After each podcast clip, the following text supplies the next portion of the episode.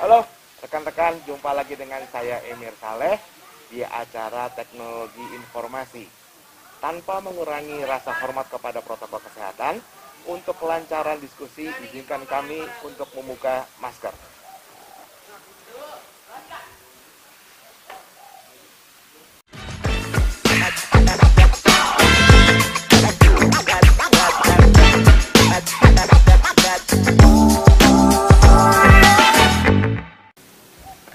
Mungkin ingat nggak beberapa episode yang dua apa tiga episode sebelum inilah.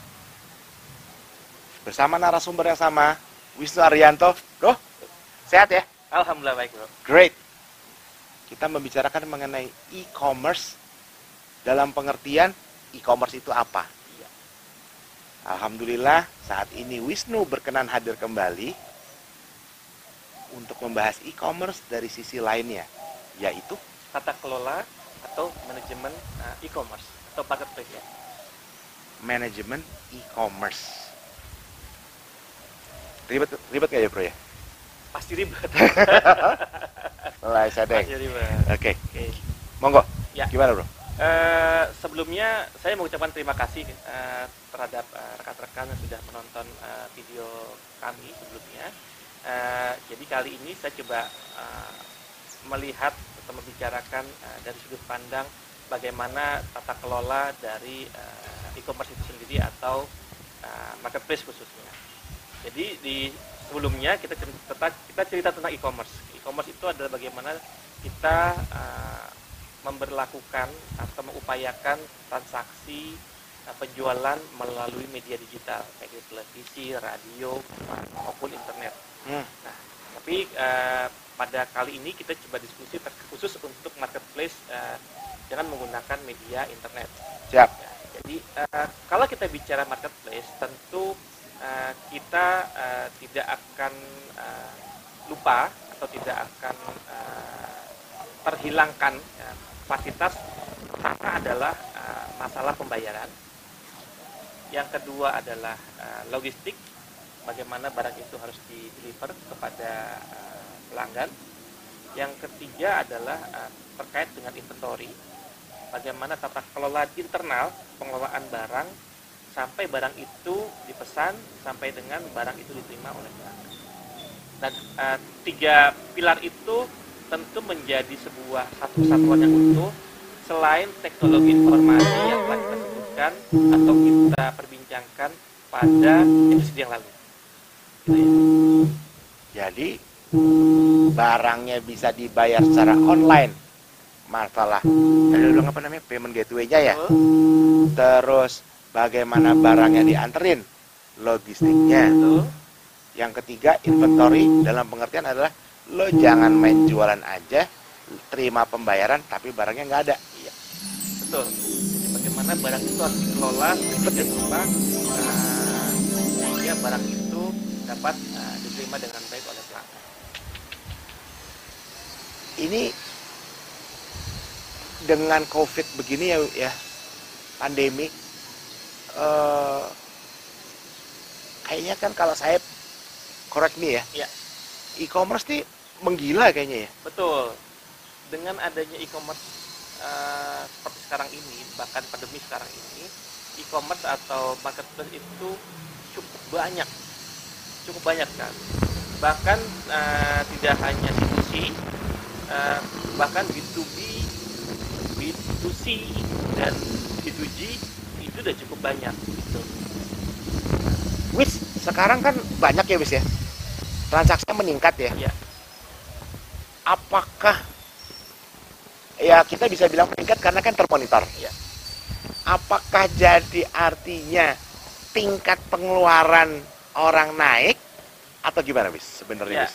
eh, terkait dengan eh, survei ya, kerja survei, eh, bahwasannya di Indonesia itu survei tahun 2020 awal gitu ya, marketplace di Indonesia ini lebih dari 50. Oh ilah. Sehingga eh, orang lebih cenderung eh, berbelanja menggunakan marketplace. Artinya apa? Kepercayaan orang terhadap eh, marketplace itu cukup tinggi. Ya, ya, ya, ya, ya, ya, ya. ya. Yang kedua mungkin ya ditambah dengan pandemi Orang jadi apa?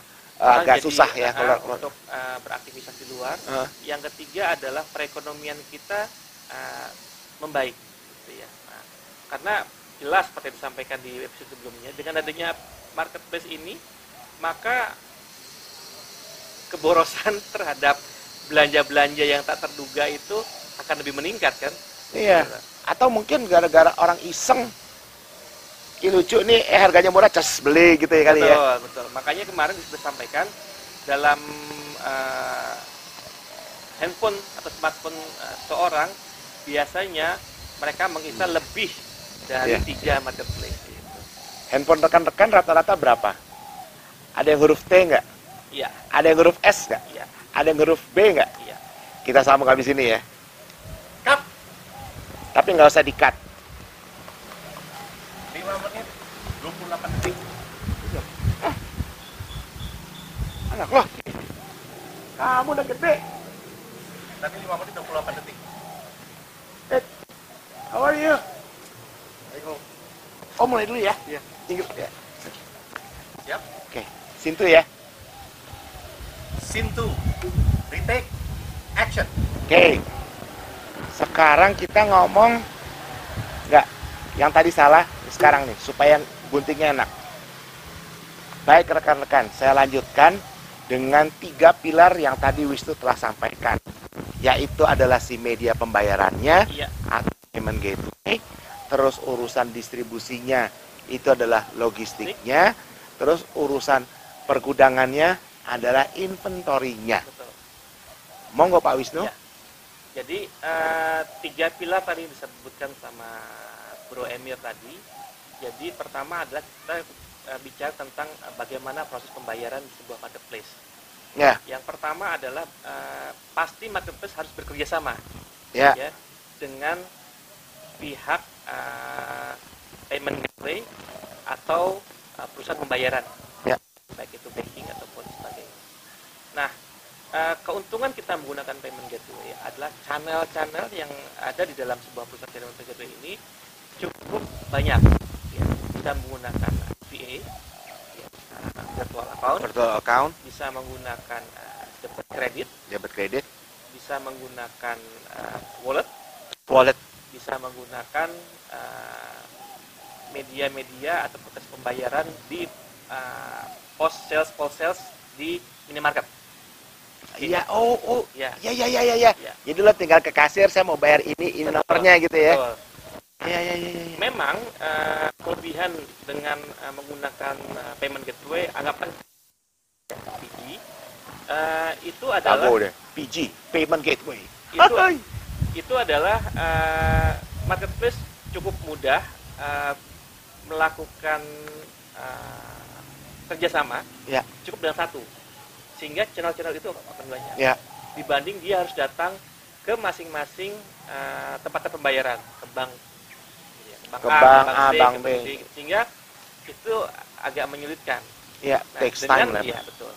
Nah, kelebihan menggunakan PG ini adalah tadi kemudahan uh, channel sehingga kita bisa melakukan pembayaran di mana saja. Betul. Yang kedua adalah uh, selain uh, kemudahan tadi pasti ada kekurangannya. Ya. Ini disebut berkurang, tetapi ini adalah sebuah bisnis yang lumrah. Bagaimana PG ini atau mengkolek sebuah nilai bisa presentasi atau sebuah nilai rupiah gitu ya Oh, dalam fix setiap, ya. uh, dalam setiap uh, transaksi uh, pembayaran Dia kutip berapa gitu ya. betul Ya, ya, nah ini menjadi sebuah uh, pilar yang pertama yang harus uh, mau tidak mau marketplace harus punya Si gerbang bayar-bayaran ini Iya, ya. gitu karena ini menjadi sebuah uh, transaksi atau media pembayaran yang harus uh, customer lakukan di mana saja uh, supaya customer mudah. Ya. Itu yang PG tadi ya. Siap. Kemudian ada yang namanya logistik atau disebut dengan 3PL atau kurir Ya, gitu ya. Nah, bagaimana marketplace ini eh, harus bekerja sama dengan menggunakan eh, dengan eh, perusahaan kurir. ya. Tetapi uh, bisa juga menggunakan bridging atau hub tadi. Iya. Si hub ini atau bridging ini dia akan uh, membuka channel-channel ke masing-masing kurir, di mana uh, marketplace itu lebih mudah. Sama mirip kayak PJ tadi, tapi bentuknya ini adalah uh, kurir, gitu ya, atau logistik. Delivery point. Oke. Nah, tetapi uh, ada kelebihan dan kekurangan dalam uh, metode ini, gitu. Nah, sehingga uh, kita bisa melakukan uh, kerjasama langsung dengan kurir. Mungkin seperti itu, Pak. Menarik ya. Kita sambung habis ini ya. Halo rekan-rekan semua, saya Hendro Nugroho sebagai mengingatkan untuk selalu menjalankan 3M. Apa itu? Jaga jarak, mencuci tangan, dan memakai masker untuk menjadikan Indonesia menjadi lebih baik.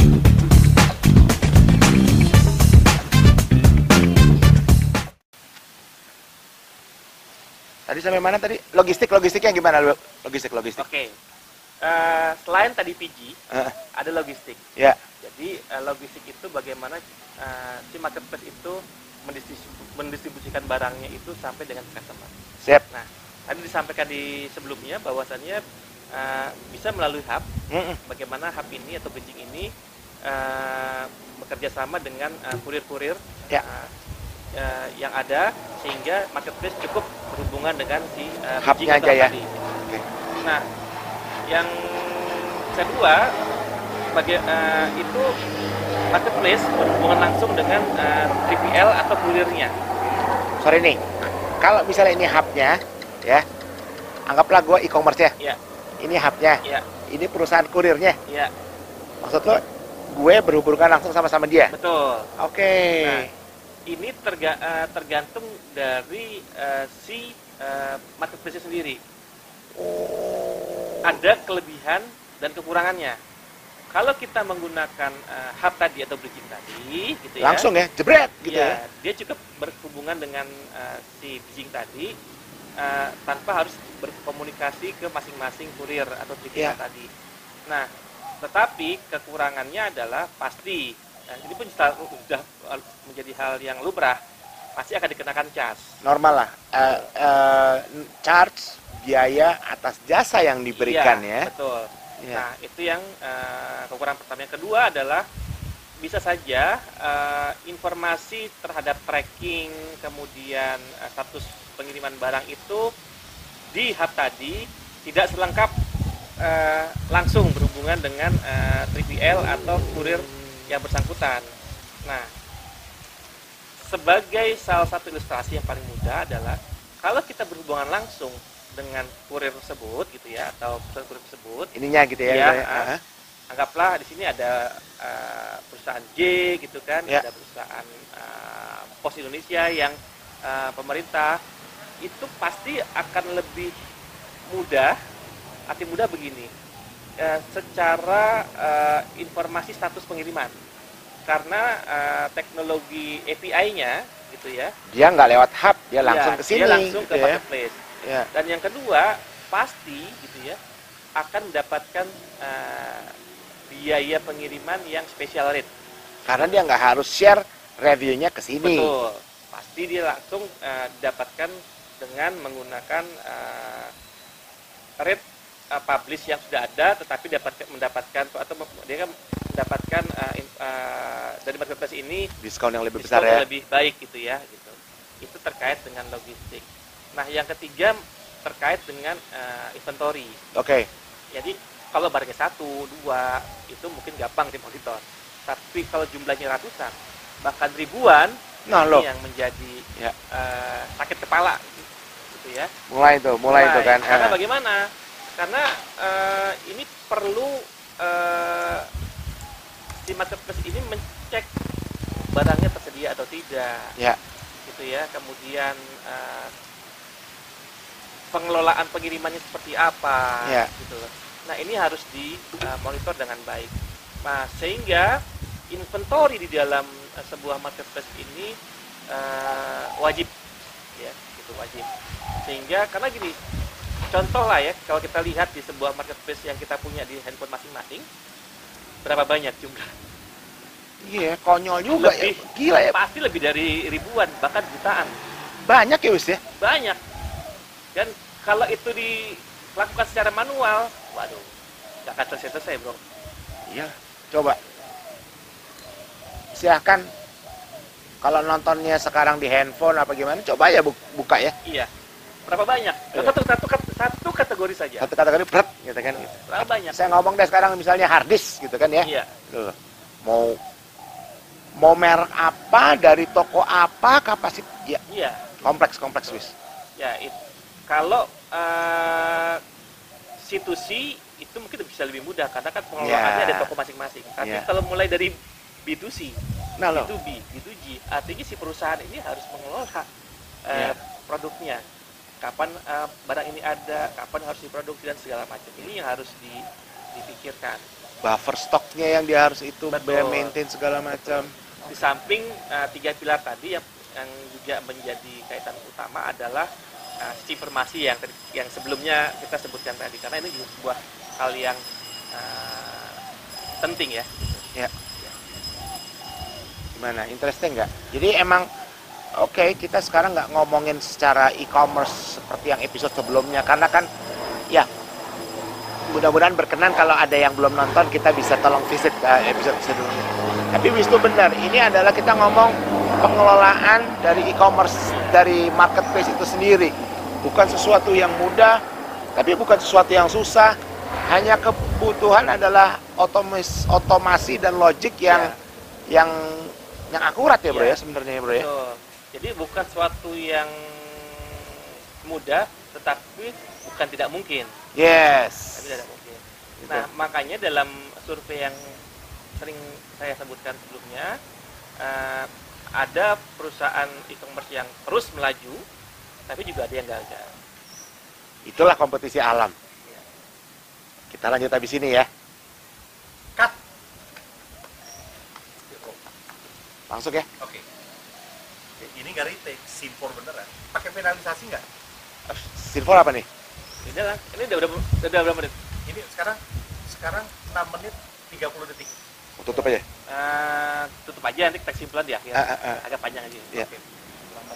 8 menit. Ya, oke. Jadi sekarang sinfor ya? Simpor ya. oke siap. Yuk. Kamera roll, scene 4, action. sebenarnya sih masih pengen panjang ngobrol ya. Karena saya bukan merendah. Saya perlu banyak belajar juga. Karena ya apalagi kalau di bidang teknologi informasi ini ya kan wis ya? Iya. kita ketinggalan sedikit wos ketinggalan udah ke mana-mana. Padahal sih cuman ketinggalan mungkin mungkin satu dua bab kayaknya ya tapi kan apa quantum leapnya terlalu tinggi Iya, betul. jadi kebetulan saya paksa sekarang Pak Wisnu untuk nyambung kapan lagi di episode berikutnya bro ya. Iya, siap. Apa yang bisa lo sampaikan bro Ya. sekarang bro mengenai tata kelola manajemen dari marketplace ini? Jadi eh, pembicaraan atau diskusi pada hari ini eh, kita menyampaikan secara high level saja. Iya. Nah, karena memang kalau kita kembali ke dalam industri yang real itu perlu fokus ya. Iya. Perlu sebuah eh, profesionalisme yang tinggi terkait dengan tata kelola eh, e-commerce baik tadi eh, payment gateway, logistik, inventory dan juga teknologi informasinya gitu Iya. ya. Nah, kesimpulannya mungkin kita dapat eh, kita ambil pada pembicaraan hari ini. Pertama adalah jangan mudah dan patah semangat. Itu yang penting. Yang kedua, eh, marketplace atau customer di Indonesia cukup besar Iya. dengan berbagai macam keunikan, dengan berbagai macam eh, produksi UMKM yang melimpah, gitu Iya. ya. Sehingga market eh, di Indonesia ini masih cukup besar. Iya. Nah, tinggal bagaimana kita mengelola market ini dengan baik, bagaimana kita membuat market ini sesuai dengan eh, komitmen yang di awal terhadap eh, fokus terhadap eh, bisnisnya dan yang terakhir adalah bagaimana kita dapat mendapatkan produk-produk yang berkualitas yang cepat diantar Ya. dan pembayarannya mudah. Gitu, Pak. Di satu sisi kalau saya boleh bilang mudah-mudahan kebiasaan untuk belanja tetap jalan jadi supaya ma- marketplace-nya bisa naik. Iya, yang penting adalah bagaimana Indonesia ini lebih tumbuh lebih baik. Ya, ya. dan UMKM yang ada di eh, Indonesia ya itu eh, terus bertumbuh gitu loh karena eh, dengan pandemi ini kan memang eh, ibarat analogi sebuah mobil berjalan dengan lambat gitu ya Tapi terus ya. tapi terus nah dengan adanya Tapi terus. kondisi seperti ini atau marketplace seperti ini diharapkan eh, yang tadinya melambat bisa melaju lebih baik lagi dan lebih cepat lagi Cakep ya. Dosen dois doski soalnya sih. Kita sambung habis ini. Rekan-rekan, akhirnya kita sampai di penghujung acara. Izinkan saya mengucapkan terima kasih kepada Bro Wisnu thank you Ardianto sebagai seorang praktisi teknologi informasi yang sedang gue curiga dia punya marketplace detail, sistematik.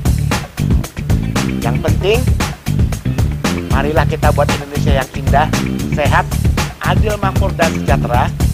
Dan saya tidak bosan untuk mengajak terus dan mengapanyakan 5M. Apa itu, menjaga jarak Eh, menghindari kerumunan, mengurangi mobilitas yang tidak perlu, dan memakai masker.